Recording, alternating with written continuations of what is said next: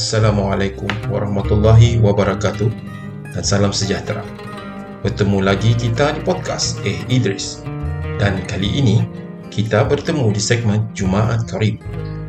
Di dalam segmen ini, kita akan mengkhususkan perbincangan berkenaan Islam melalui kupasan buku, bincang tokoh dan sebagainya. Semoga semua mendapat manfaat dan segala yang baik itu datang dari Allah Subhanahu wa taala dan yang lemah itu hanya kekhilafan saya sendiri. Selamat mendengar. Wassalamualaikum warahmatullahi wabarakatuh.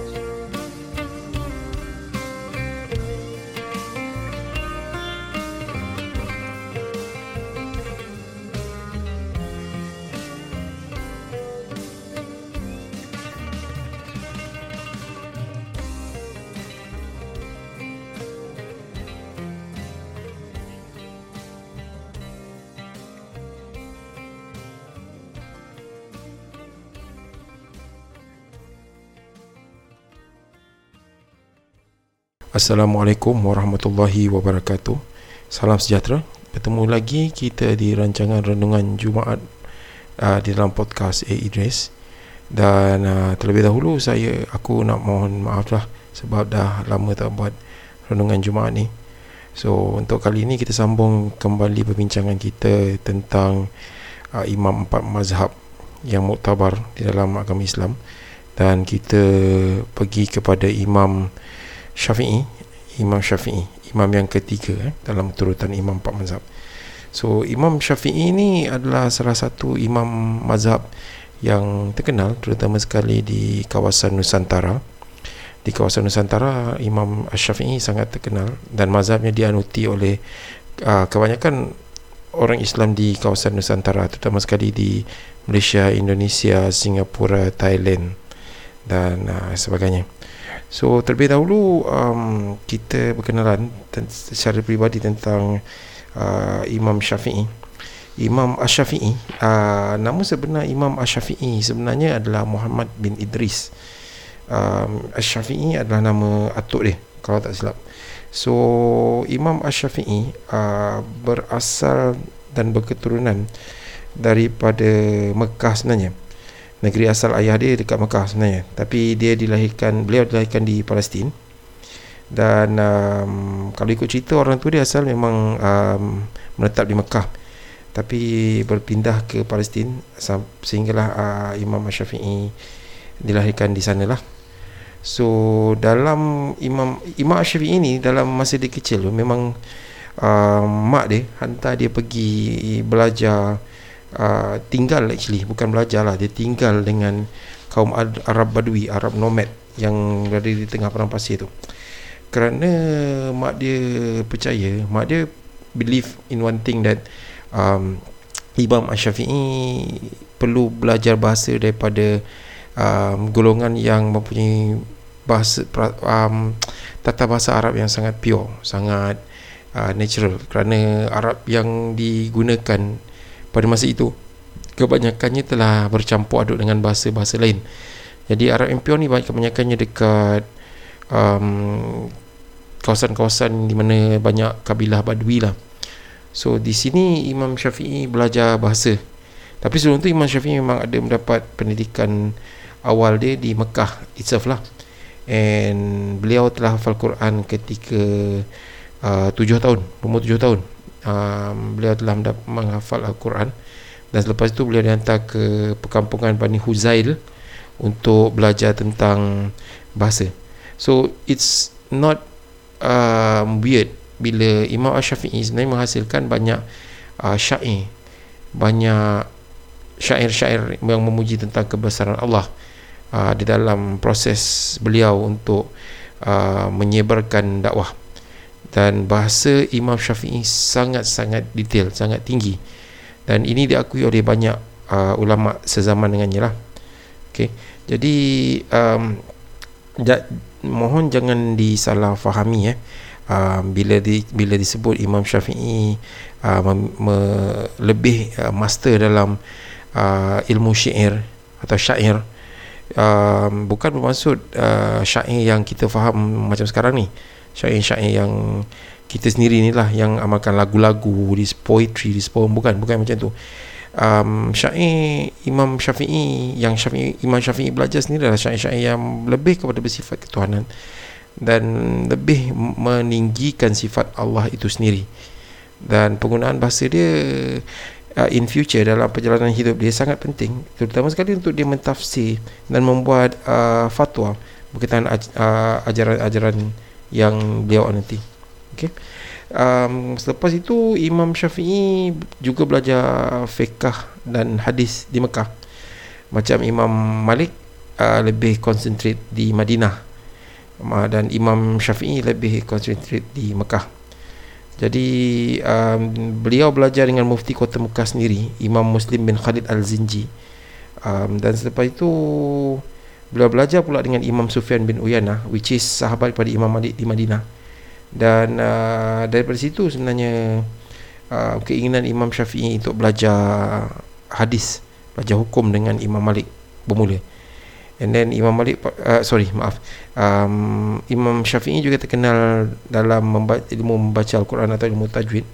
Belajar dengan seorang ulama besar ilmu tajwid bernama Imam Abu Ali Ismail bin Qastatin beliau adalah seorang ahli qiraat yang terkemuka di kota Mekah So setelah uh, Imam Syafi'i belajar di kota Mekah lebih kurang 10 tahun dan uh, dikira sebagai alim eh. Ini bukan uh, bukan uh, kita di penghormatan dikira sebagai alim ni sangat susah nak dapat eh. Bukan sebarang belajar kita kitab terus dikira alim tak ada. Um, kategori alim pada zaman imam-imam ni lebih banyak kepada kehebatan seseorang imam itu dalam ilmunya, seseorang itu dalam ilmunya terutama sekali dalam membuat fatwa-fatwa yang berkaitan dengan ilmu fikah. Jadi setelah itu dalam dalam dalam dia diiktiraf sebagai seorang alim, uh, Imam Syafi'i masih ada keinginan yang kuat untuk belajar dengan Imam Malik di Madinah. Lalu beliau, beliau pun merantau ke Madinah.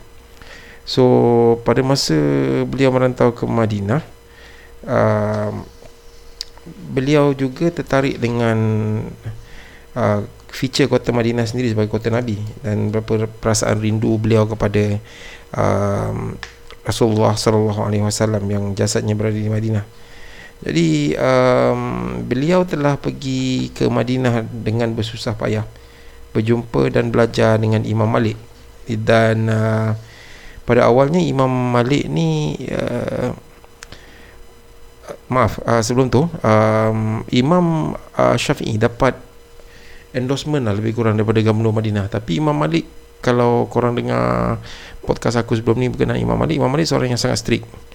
Yang sangat um, tegas dalam disiplin menuntut ilmu. Walaupun yang datang itu seorang khalifah pun dia kalau orang tu, dia tak akan beza-bezakan tak tara orang itu kalau nak menuntut ilmu kena kena lalu jalan orang lain jadi ini benda yang sama dihadapi oleh Imam Syafi'i. Um, sehingga kan Imam Madinah, uh, Gubernur Madinah pada masa itu uh, terpaksa turun dan berjumpa sendiri dengan Imam Malik.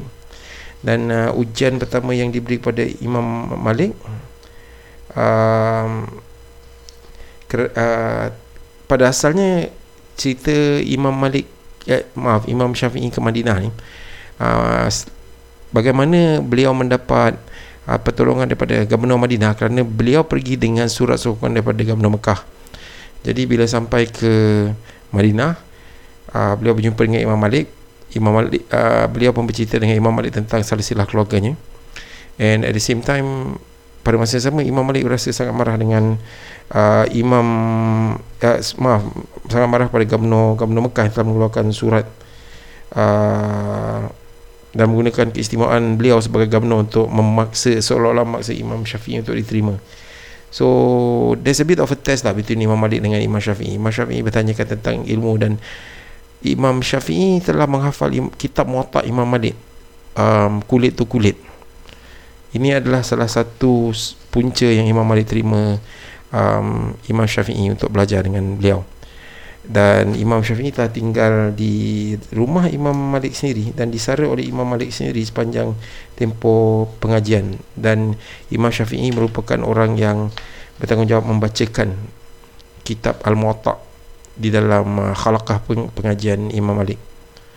Jadi um, Imam Malik in, uh, Imam Malik juga, uh, juga terlampau sayang dengan Imam Syafi'i sehingga kan beliau memberi sendiri wang perbelanjaan bila Imam Syafi'i mengatakan yang ianya ingin pergi ke Iraq ke Kufah pada masa itu untuk uh, mendalami ilmu daripada murid-murid Imam Abu Hanifah.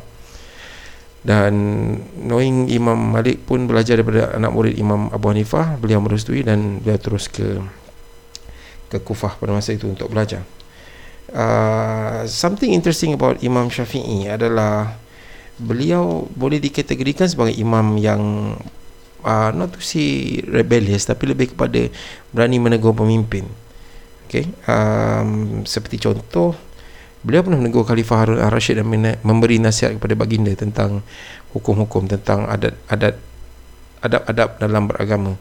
Dan Imam uh, Syafi'i sendiri pernah diseret ke dalam penjara kerana dia menjadi mangsa fitnah semasa beliau menjadi pembantu gubernur di Yaman. Beliau difitnah sebagai penyokong Syiah Rafidah. Sedangkan kalau kita tengok ke tiga ke, ke tiga-tiga imam yang kita dah dengar hari ini uh, setakat ni lah memang mereka pencinta Ahlul Bait yang paling uh, terang menyokong Ahlul Bait bukan Imam Syafi'i Imam Abu Hanifah.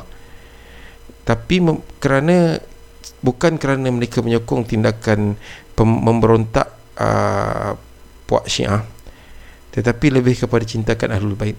Dan kerana itu beliau telah difitnah sebagai penyokong syiah dan telah di telah dihumban ke dalam penjara. Namun beliau beliau dikeluarkan daripada penjara setelah uh, khalifah mendengar penjelasan beliau okey um, that is somewhat tentang um, sedikit cerita tentang peribadi Imam Syafi'i. Jadi kita teruskan pula kepada sifat-sifat uh, Imam Syafi'i berdasarkan kitab yang aku ada ni. Sifat peribadi Imam Syafi'i okey um, secara fizikal Imam Syafi'i dikatakan berwajah kacak bermukanya hebat dan suka berpakaian sederhana. Uh, contradictory to, to imam-imam sebelum ini yang lebih berpakaian kemas dan Imam Abu Hanifah lebih suka berpakaian yang cantik dan hebat tapi Imam Syafi'i lebih kepada berpakaian sederhana mungkin kerana um, latar belakang keluarga Imam Syafi'i yang bukan daripada golongan orang senang uh, jadi itu yang shape beliau supaya jadi macam itulah And one thing about Imam Syafi'i adalah beliau adalah seorang yang jenis dan tajam sangat akalnya. Okay. Uh, beliau juga berani. Seperti yang tunjuk disebutkan sebelum ini beliau menegur khalifah atas kesilapan khalifah itu sendiri. Dan dan khalifah Harun al-Rashid being one of the greatest khalifah dalam zaman dia beliau terima panggil dia terima. Okey uh, beliau berani ini juga termasuk dalam keberanian menghadapi pemerintah. Dan juga menyatakan kebenaran. Jadi Imam Syafi'i seorang yang sangat sangat sangat sangat berani dalam menyatakan kebenaran.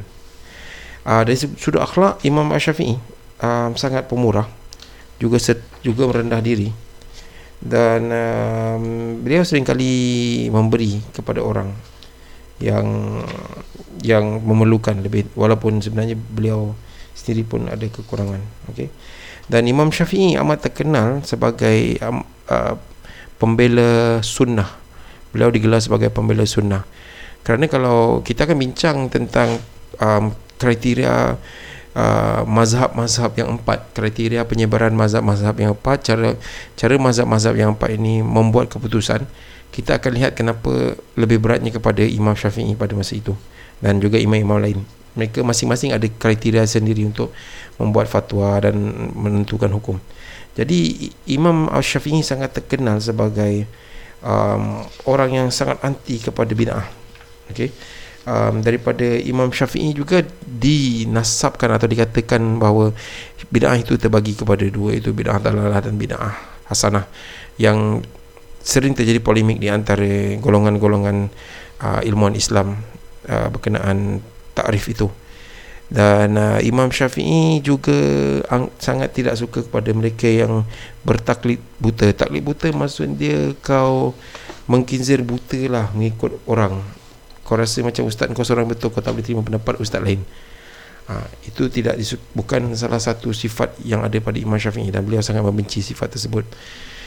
Jadi um, all in all um, kalau korang yang belajar tentang perbandingan empat mazhab korang by this time around korang dah dapat tahu dah macam mana kenapa apa perbezaan di antara empat mazhab tersebut lah jadi I I don't think I would like to elaborate now um, with regards to the differences in the mazhab.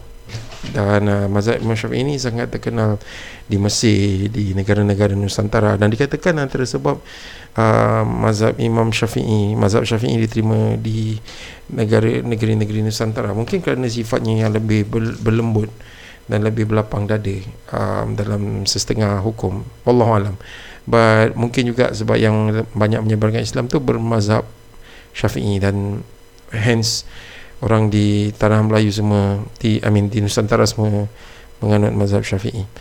Anyway, um, for now aku rasa tu je untuk um, bincangan imam yang ketiga iaitu Imam Ash-Syafi'i. So buku buku yang aku guna adalah periwayat hidup imam empat imam mazhab lah. Tapi banyak lagi buku-buku yang bagus berkenaan uh, imam imam mazhab ni yang korang boleh cari online.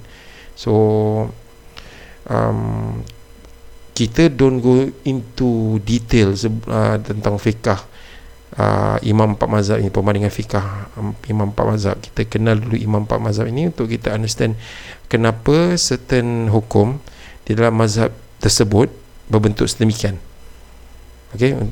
Kita um, appreciate or accept differences as it is. So aku rasa sampai tu je. Um, this is a very short until then um, terima kasih kerana masih mengikuti podcast ni. Dan uh, semoga berjumpa lagi insyaallah uh, jaga diri baik-baik. Assalamualaikum warahmatullahi wabarakatuh